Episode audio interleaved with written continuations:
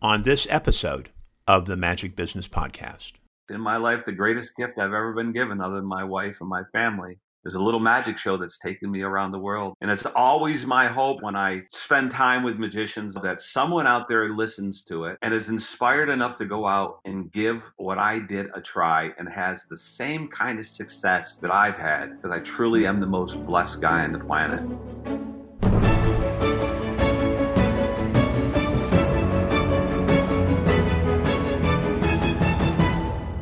Welcome to the Magic Business Podcast, where we share insightful and delightful inner secrets about the business of magic.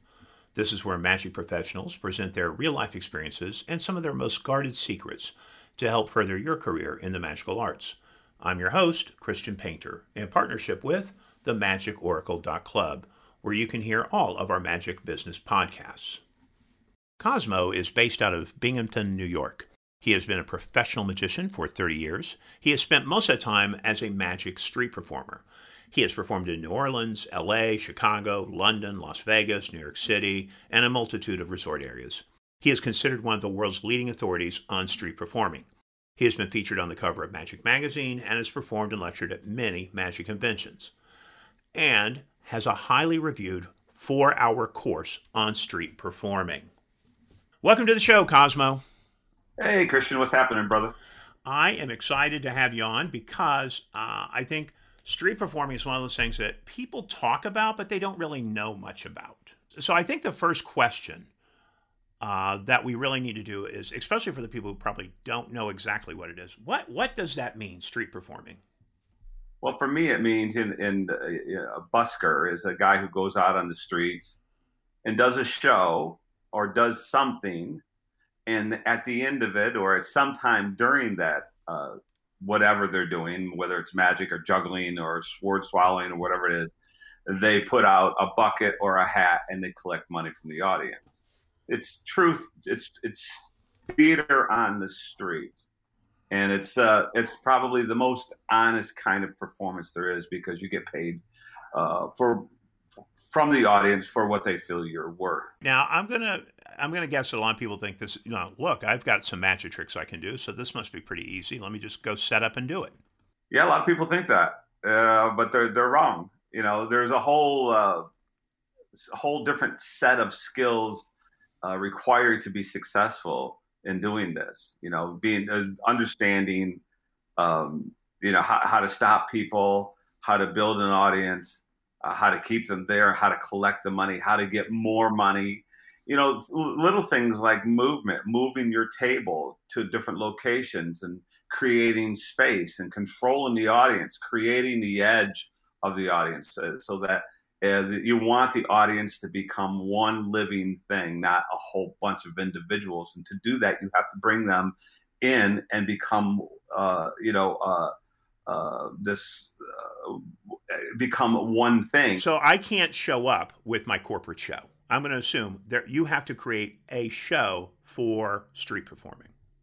Yeah, it's a different it's a different beast. I mean, you could take it inside, but it's hard to go from inside to outside because uh, things are just easy inside you know, I, it, it, but all the skills, you know, I, I, I spent a weekend uh, with Bob Sheets, uh, he uh, in doing the streets, and and Bob is a great magician, great performer, and uh, but he wasn't a street guy; he was a festival guy. So we're on the streets together. He came out and spent a weekend, and at the end of the weekend, he said to me, "He said Cosmo magicians will never understand the set of skills that you have." that magicians that they just will never understand it. Well, you will understand it, and Bob understood him at the end of the weekend when he spent a weekend out there on the streets. He realized there's more to this than just showing up with a whole bunch of great tricks. And you know, I mean, you can have a great show, and it doesn't mean it's going to work on the street. How do you find these spots that you perform in?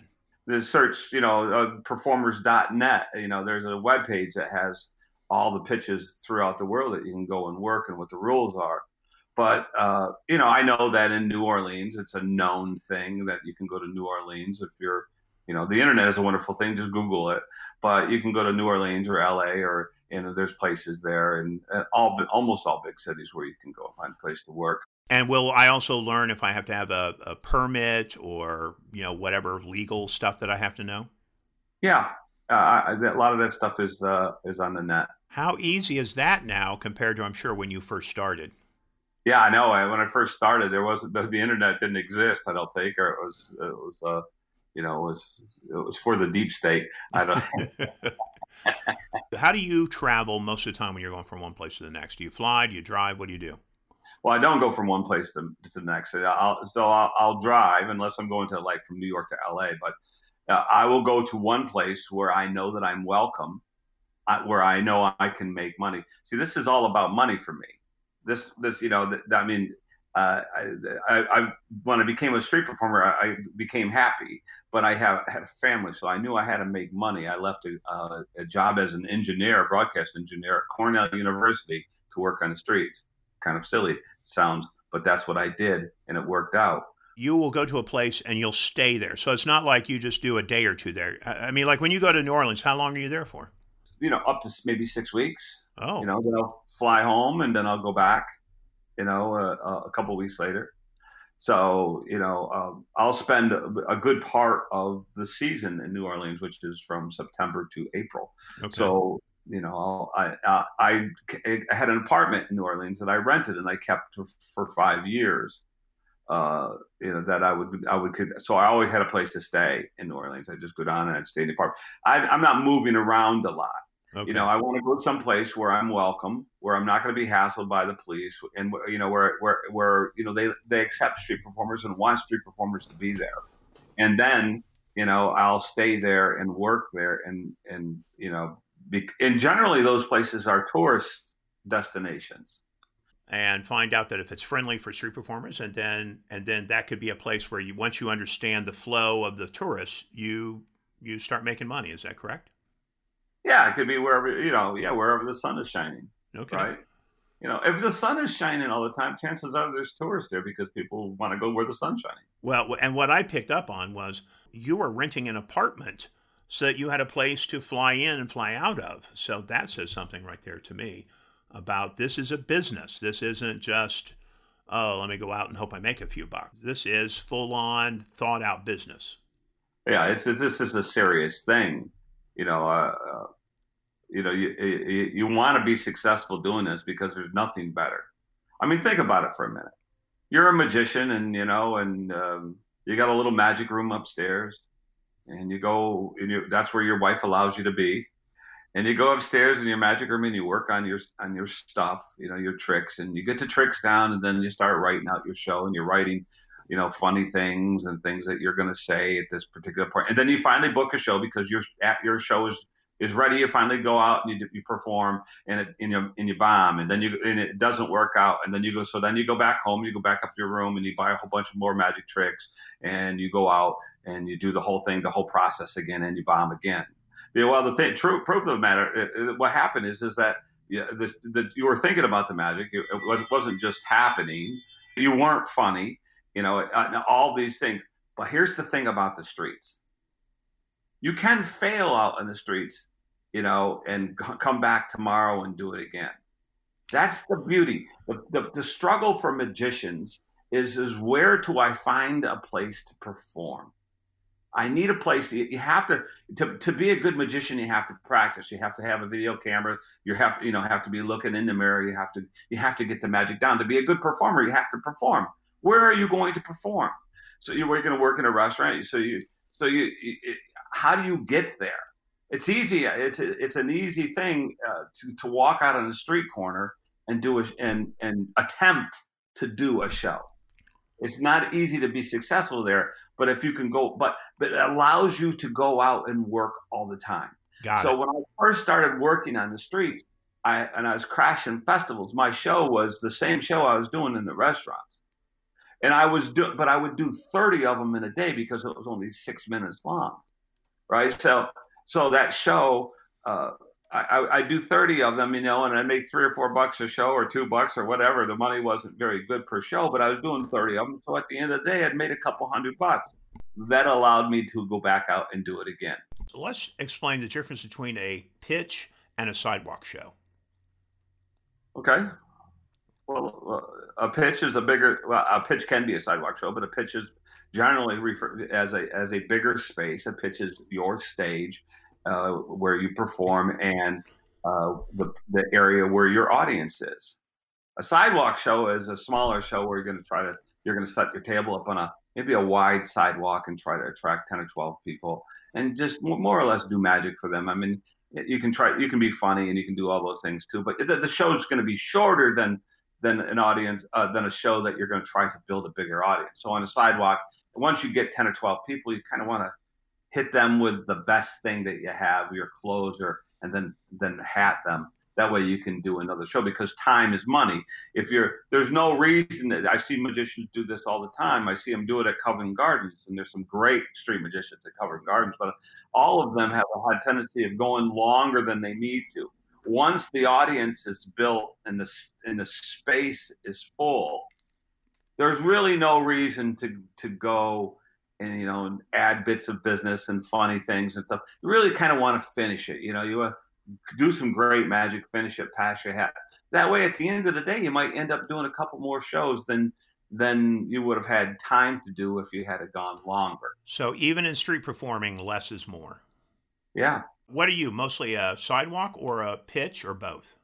I, well, I can do both. I'm I'm I'm strong both places. Uh, you know, I prefer to do I prefer to do shows uh, that are 50, 60, 70 people I like doing, I love doing shows that are 12 people too, but I don't really enjoy doing shows that are 200 people. And the reason why I don't enjoy those is because it's not an intimate experience. I'm not really getting to know the audience. I don't have a, Uh, the opportunity to go out and to touch them, you know, to high five them, to fist bump them, to, you know, to, to look them in the eye. It, it's more difficult when the audience is bigger. I find for myself personally, because I'm a big guy and I have a gruff voice, that if I have them closer, I don't have to project as much. And, as, and so, so I have a, a, a better chance of, of, of, becoming their friends, of, of us forging a relationship. If I if I can create a relationship with these people, and by using their names and by fist bumping them and have them close enough where you know, where we can communicate at, at a more intimate level, it's much more likely that they're going to give me. Uh, it's much more likely that they're going to stay through the entire show, and even more likely that they'll give me more money than uh, if they were a distance away and we didn't have that uh, that bond, uh, that friendship that we're developing, that we're getting to know each other. You know that that getting to know your audience is a wonderful thing. And that's a you know and that's the thing about magic is you know is if you're in a restaurant you really get to have an opportunity. You're at somebody's table you get a chance to, to communicate with them and and and, be, and and get to know them. It's the same thing out, outside.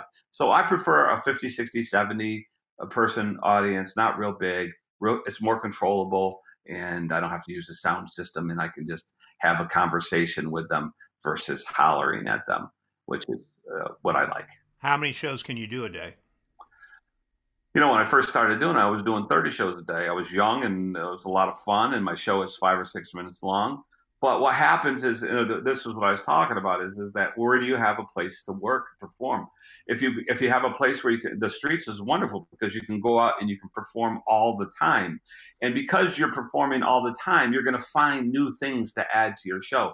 Your show uh, will naturally grow It'll become longer because you find things that make it better. You go slower. You know, you you, you so um, initially 30 shows, but now you know five or six shows, and I'm I'm making more money than if I had done 30 shows because the shows audiences are bigger, and I I now understand how to get more money out of people and uh, you know and how to entertain them and make them happier, make them want to give me more money.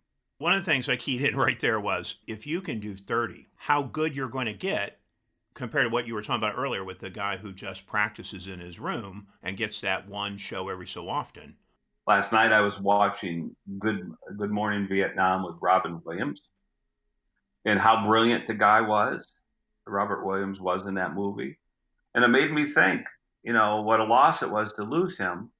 Uh, but he was a street performer and he developed a lot of this this character that he has on the streets. A lot of greats. Teller were street performers, and Harry Anderson were street performers. The best among us were street performers because they had the opportunity to go out and work. You don't get to go do ten shows a day, six days a week. and, and, you know, normally performers don't get to do that. I'm not a brilliant guy. You know me. I'm barely I'm barely above dumb. You know, so so how did I become how did I learn to perform and how did I become a good performer? I learned to become a I became a good performer because I had the opportunity to do it a lot. My audience told me everything that I was doing wrong. Now you're getting some people who are excited about this. And if I get out and let's just say my first year street performing, and and I'm starting with, you know, I have a I have a fair amount of ability. What do you think I could make? If you have real work ethic, I mean, uh, you know, a couple hundred bucks a day, maybe you can make if if you if your magic is tight, you know. Um, and this is in um, the beginning we're talking about, you know. In the beginning, yeah. I mean, you know, I mean, you're not. I, I made a lot of money uh, early on in, in in in my street performing career, but I was working in a restaurant three nights a week, so the magic was already tight.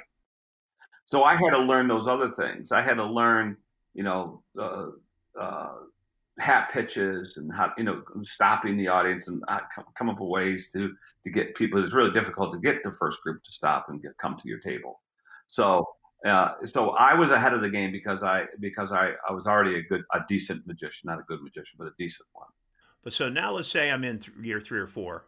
What what can I expect to make? For me, uh, you know, I'm I'm pretty funny and I'm a pretty good magician and I understand this stuff because I've done it so much.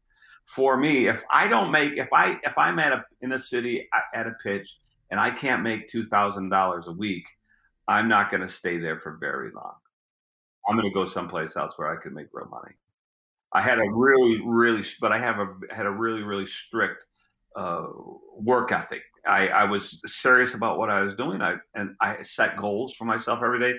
Early on, when I was going to New Orleans, I'd you know I'd say, okay, I want to make three hundred dollars on Wednesday and three hundred dollars on Thursday and Friday the tourists are coming in, so I want, I want like four hundred on Friday and seven hundred on Saturday and five hundred on Sunday. I'd set a goal each day, and then I would go and I would work until I achieved that goal and there were very few times that I didn't achieve the goal because I had the work ethic. I was going to go. I went out there at noon, or um, I'd, I'd, go get my spot at ten o'clock or eleven o'clock in the morning, and I would start working when the tourists came out and hit the French Quarter, and I would work all day, and I'd work into night.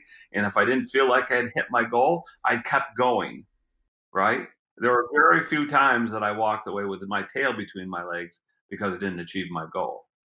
Because street performing is a slightly different animal there's also a danger aspect, yes, because you got a lot of money on you out there and you're kind of by yourself. So tell me about the danger. Well, there is danger. I mean, um, I personally have never been robbed. I know people who have been robbed. Uh, you know, uh, people who live out there or, or people who are, you know, are criminals, they're, they're out on the streets and they, they watch things. They're looking for money. And I love this pitch. I worked it a lot during the week. It was a beautiful night, and I'm I'm getting kind of tired, you know, so I thought I'd take a break and maybe maybe call it a night. I hadn't decided.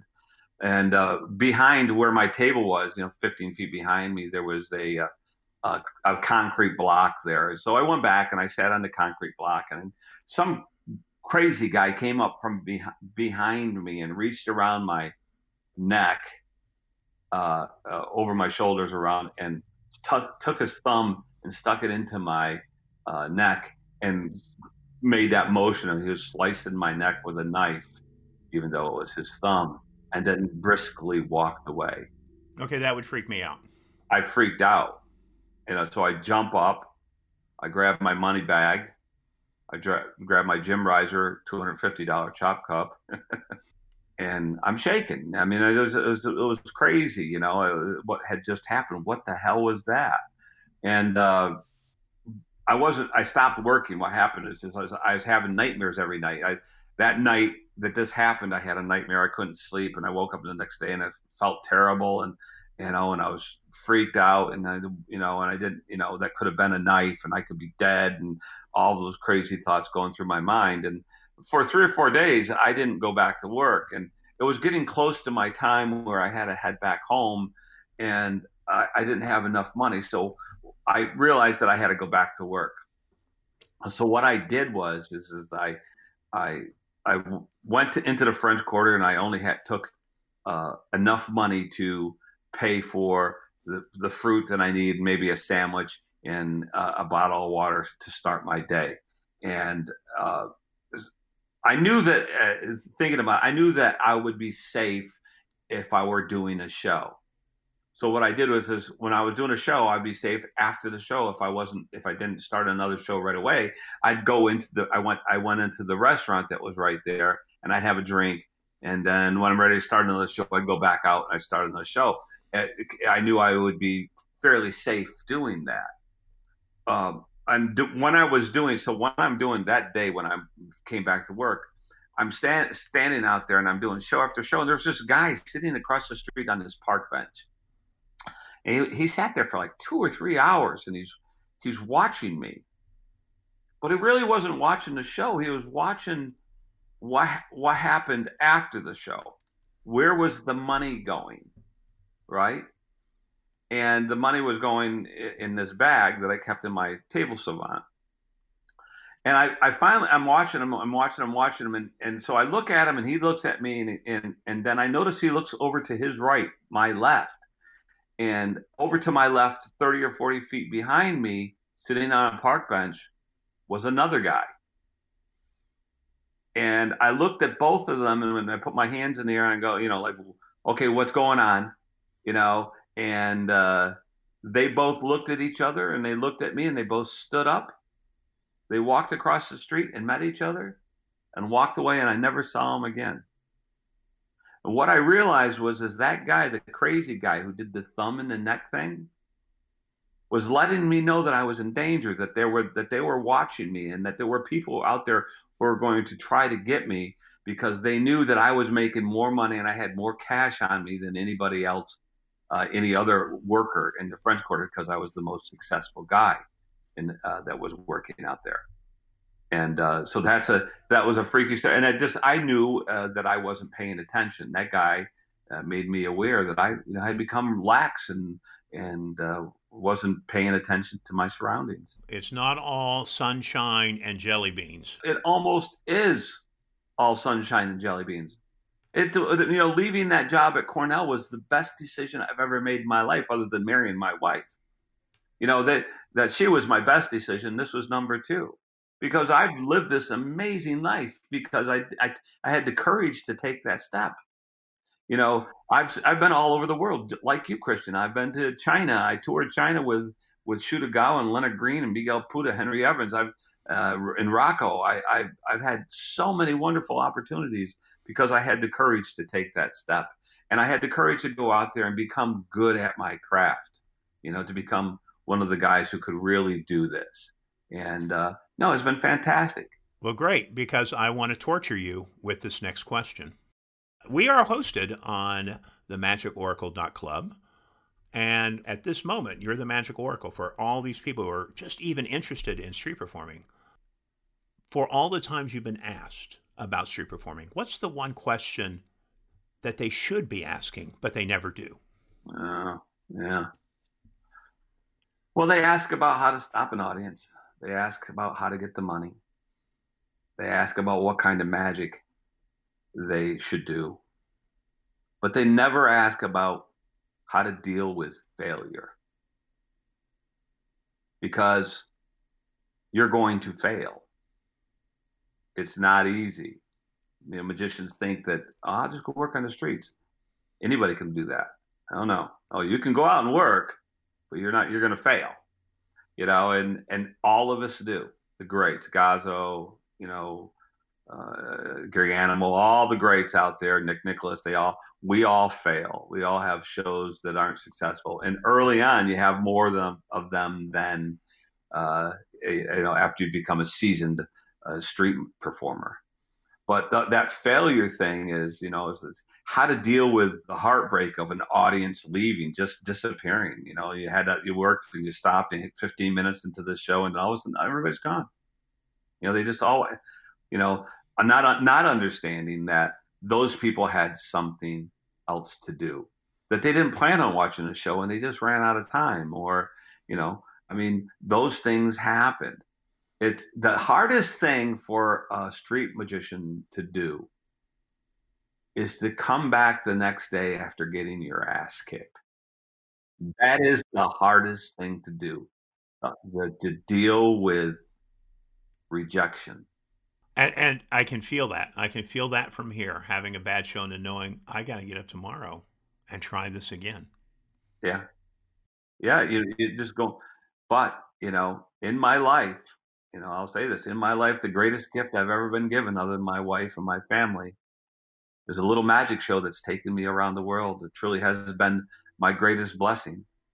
And it's always my hopes that when I uh, spend time with magicians or I lecture or I do an interview like I'm doing now, that someone out there listens to it and is inspired enough to go out and give what I did a try and has the same kind of success that I've had because I truly am the most blessed guy on the planet. I believe that. Cosmo, thank you so much. Ah, you're welcome, man. Thank you for listening to our Magic Business Podcast. Please visit the magicoracle.club where you can hear all of our Magic Business podcasts and enjoy a vast array of additional magical knowledge. Many people dream about becoming a professional magician, but a dream is not enough. A dream written down with a date, that becomes a goal. A goal broken down into steps, that becomes a plan. And a plan backed by action becomes reality. As always, we at the Magic Oracle wish you continued success on your path in the magical arts.